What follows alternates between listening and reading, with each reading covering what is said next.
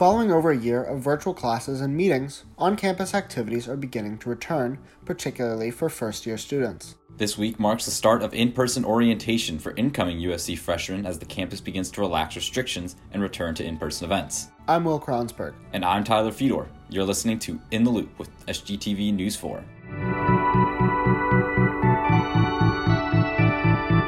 This podcast is a part of Garnet Media Group's podcast network. Garnet Media Group is the collective partnership between student-run media outlets at the University of South Carolina. Find out more about Garnet Media Group's podcasts and other student work on garnetmedia.org.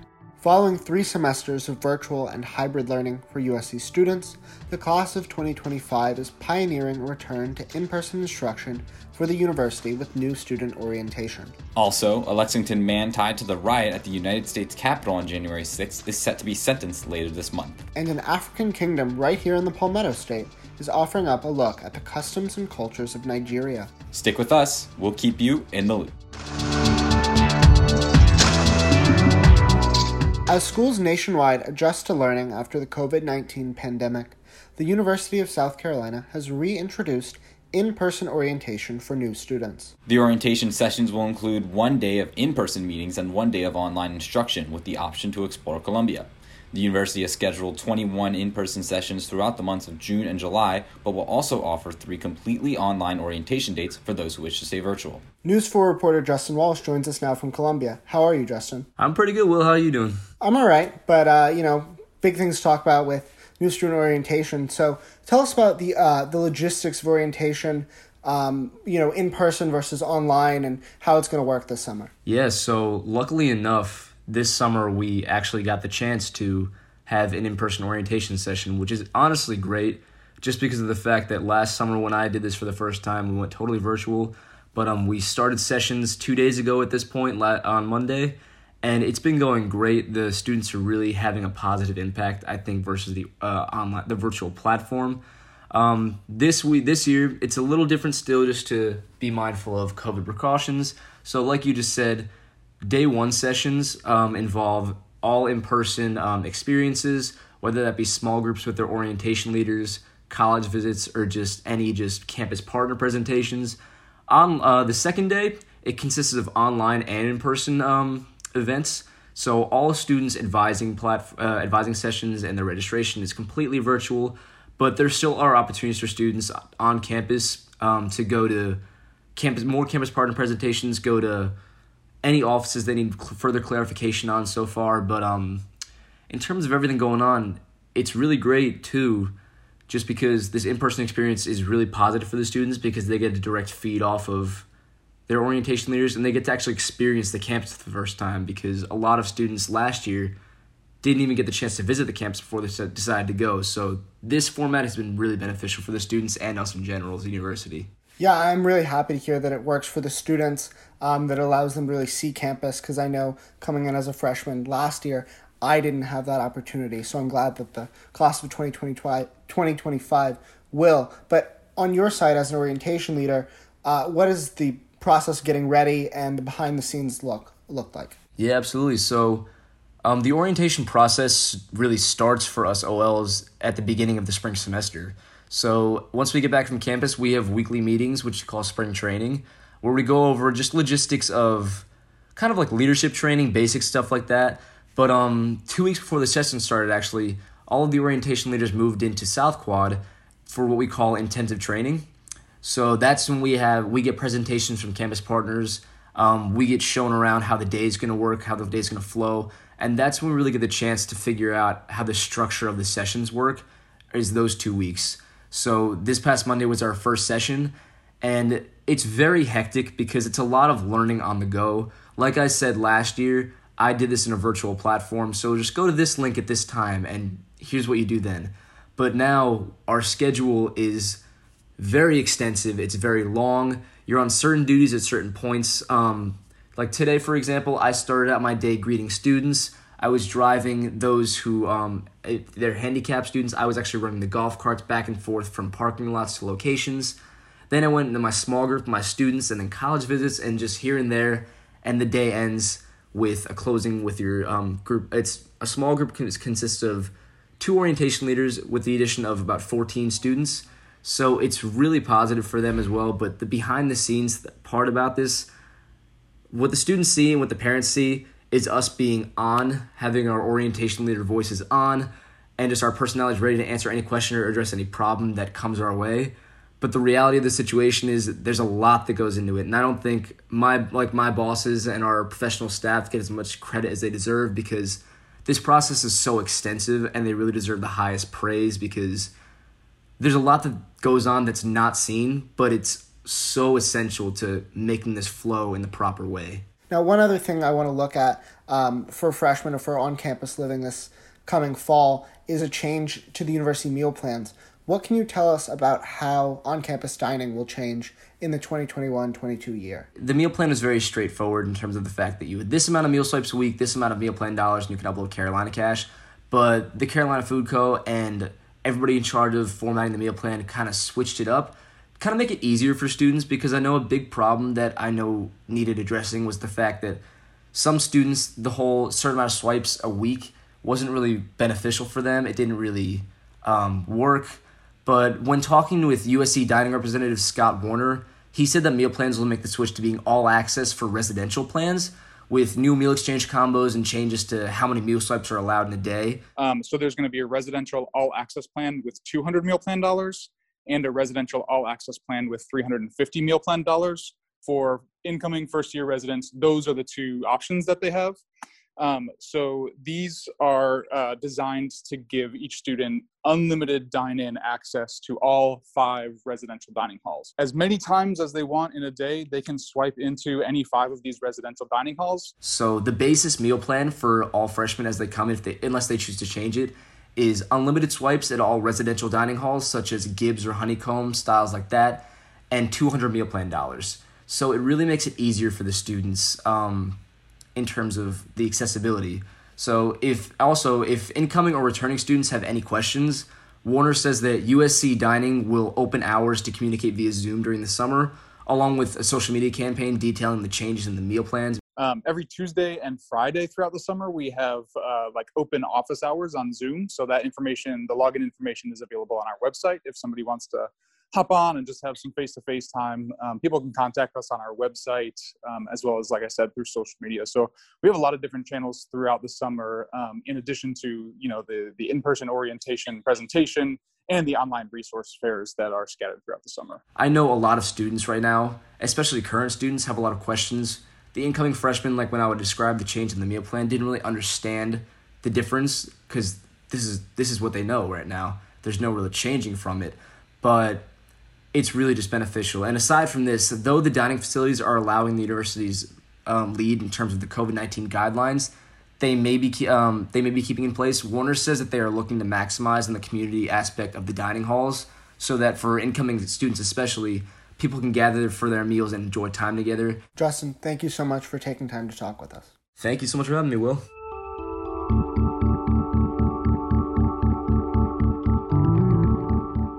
James Giannakos, who has connections to the January 6th riot at the United States Capitol, will be sentenced later this month on charges connected to threatening a former federal prosecutor. Giannakos made threatening interstate phone calls to the former prosecutor, who lives in Florida, according to reporting done by the state. Giannakos had become angry when the former prosecutor confirmed reports that Proud Boys leader Enrique Tarrio had been an informant for the FBI in drug cases. While case records show Giannakos hopes to get a 10 to 16-month sentence, federal guidelines call for a 24 to 30-month sentence. Earlier in the year, the state also reported the FBI raided Giannakos' house and found a Capitol Police riot shield, allegedly taken during the riot, guns, and literature of the Proud Boys groups. The FBI said the items seized show probable cause that Giannakos was present at the riot on January 6. As of now, Giannakos is being investigated for assaulting a federal agent, conspiracy to assault federal agents, theft of government property, and interstate travel to participate in a riot. Columbia celebrated OutFest last week to celebrate LGBTQ+ pride as Pride Month officially kicked off. SGTV News 4's Kaden Dinkins reports. On Saturday, June 5th, the organization called the famously hot SC Pride put on OutFest to kick off Pride Month after a year off due to the COVID-19 pandemic. The event included performances, music, local vendors, and the crowning of Miss OutFest, all to raise awareness for the community and money for SC Pride. According to reporting by WIS, members and allies of the LGBTQ+ community said the purpose of the events put on by the organization are a reminder to everyone to love themselves and love others for who they are. Auntie Doogie, a member of the LGBTQ+ community, said, "My message is love, inclusivity, and magic. Love is magic, magic is love. If you want to be magical, spread love, lead with love." SC Pride's next event will be held in October. In Charleston, Caden Dinkins, SGTV News 4. Hidden in the beauty of South Carolina's coast is the opportunity to immerse yourself in the rich culture of West Africa. The Oyotunji Yoruba African Kingdom sits on Seabrook Island, just south of Charleston, and offers a look at the long history of the Yoruba people in Nigeria. The kingdom offers tours and a variety of festivals throughout the year, as well as a plethora of historical artifacts and documents. To tell us even more now is News 4 reporter Finn Carlin. How are you, Finn? I'm doing well, Tyler. Thank you. All right. Well, first I'm curious to know, how this place come to being in South Carolina? So the Yoruba village at large has been in South Carolina for the past few decades, but it was not established as a kingdom until 1972. The first king of the Yoruba people was named Oba, who was born as Walter King in Detroit in 1928.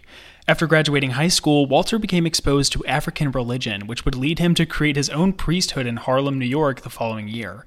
By the late 1950s, Walter would even travel to Cuba to be initiated into an African priesthood that would spread the Yoruba culture to other African Americans in New York.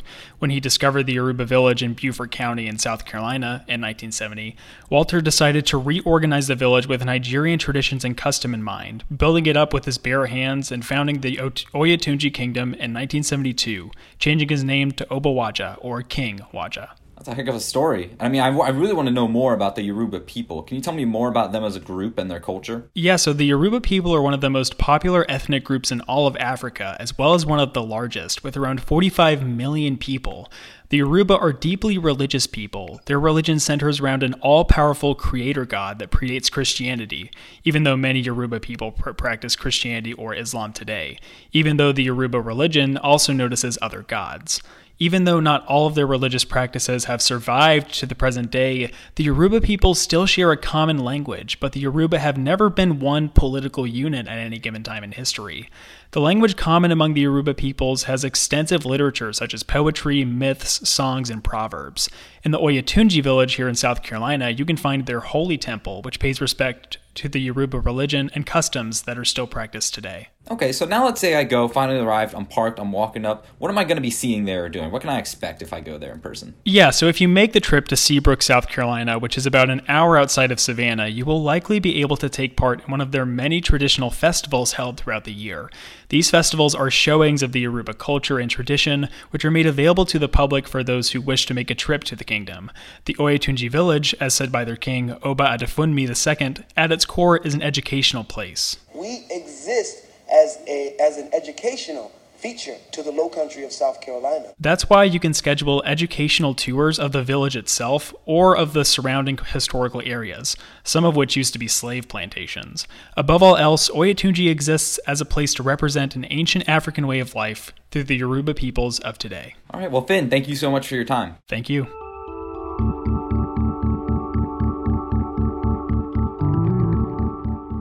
If you're not keen on making the drive, though, there is still plenty more to do in and around the city this weekend. After OutFest this past weekend, Pride Month will continue throughout June, but that's not all. There's another great festival, this time to celebrate Caribbean culture in Colombia this weekend. That's right, the Main Street Caribbean Festival kicks off this Saturday, June 12th, from 12 p.m. to 10 p.m. in downtown Colombia, specifically at the 1800 block of Main Street.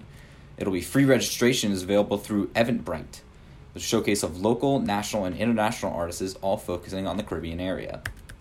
Will, have you ever been to the Caribbean? I'm curious. I haven't been there, especially recently, and I'm really interested to see how this culture, especially how it takes shape in Colombia, and what we'll see this weekend. I think it's a really exciting opportunity for people to go see what this is all about. Yeah, no, I think I've only been like once, and I wouldn't call it exactly a cultural experience. I definitely have not gotten any sort of experience with that culture. So this definitely does sound exciting. I think I might give it a go. Absolutely. I think this is a really solid chance to experience more cultures, especially because a lot of times when we do go outside of the United States or into the Caribbean, some islands, we're not getting necessarily that cultural experience as much of just a tourist experience. So I think that could be a lot of fun to do in Colombia this weekend. But if you're looking for something a little bit of a different speed, maybe something more kid-friendly, there is going to be Disney trivia at the main course in Colombia from 11 a.m. to 1 p.m., also on Saturday, June 12th. This is for people who know everything about Disney animated movies, especially the Disney princesses,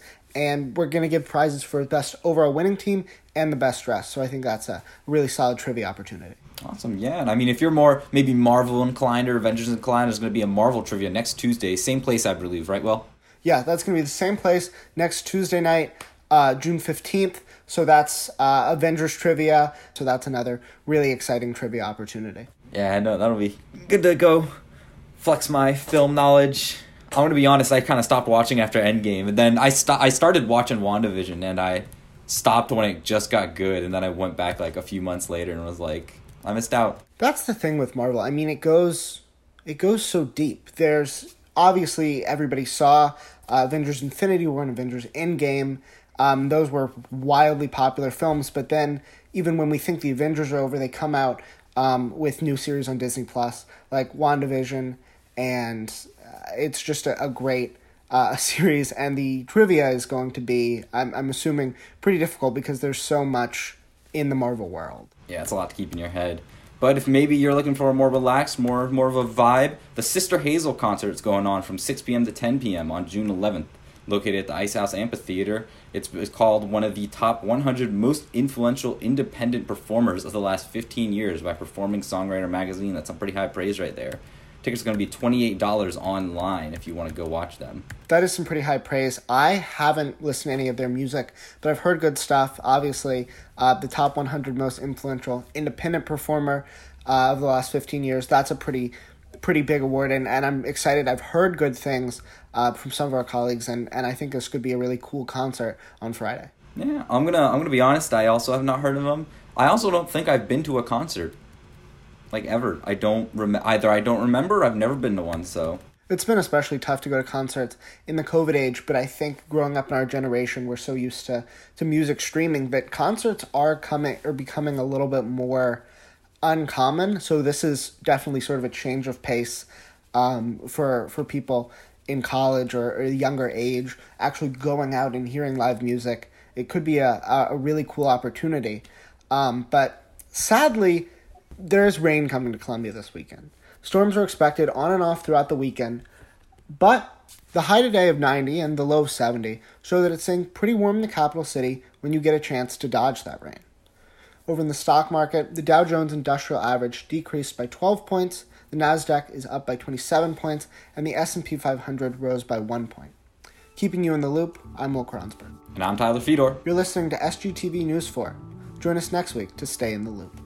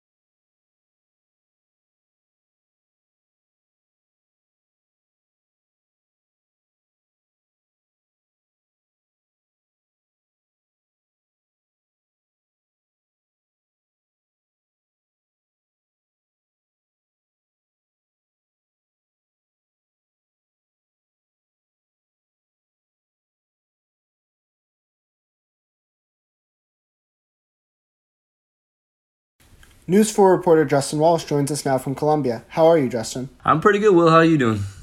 I'm all right, but, big things to talk about with new student orientation. So tell us about the logistics of orientation, in person versus online and how it's going to work this summer. Yeah, so luckily enough, this summer we actually got the chance to have an in-person orientation session, which is honestly great just because of the fact that last summer when I did this for the first time, we went totally virtual.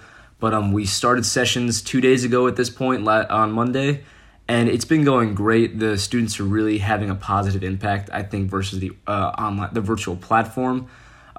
This year, it's a little different still just to be mindful of COVID precautions. So like you just said, day one sessions involve all in-person experiences, whether that be small groups with their orientation leaders, college visits, or just any campus partner presentations.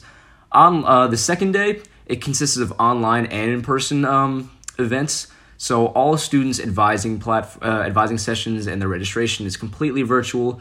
But there still are opportunities for students on campus to go to campus partner presentations, go to any offices they need further clarification on so far. But in terms of everything going on, it's really great too, just because this in-person experience is really positive for the students because they get a direct feed off of their orientation leaders and they get to actually experience the campus for the first time because a lot of students last year didn't even get the chance to visit the campus before they decided to go. So this format has been really beneficial for the students and us in general as a university. Yeah, I'm really happy to hear that it works for the students, that allows them to really see campus, because I know coming in as a freshman last year, I didn't have that opportunity. So I'm glad that the class of 2025 will. But on your side as an orientation leader, what is the process getting ready and the behind the scenes look like? Yeah, absolutely. So the orientation process really starts for us OLs at the beginning of the spring semester. So once we get back from campus, we have weekly meetings, which we call spring training, where we go over just logistics of kind of like leadership training, basic stuff like that. But 2 weeks before the session started, actually, all of the orientation leaders moved into South Quad for what we call intensive training. So that's when we get presentations from campus partners.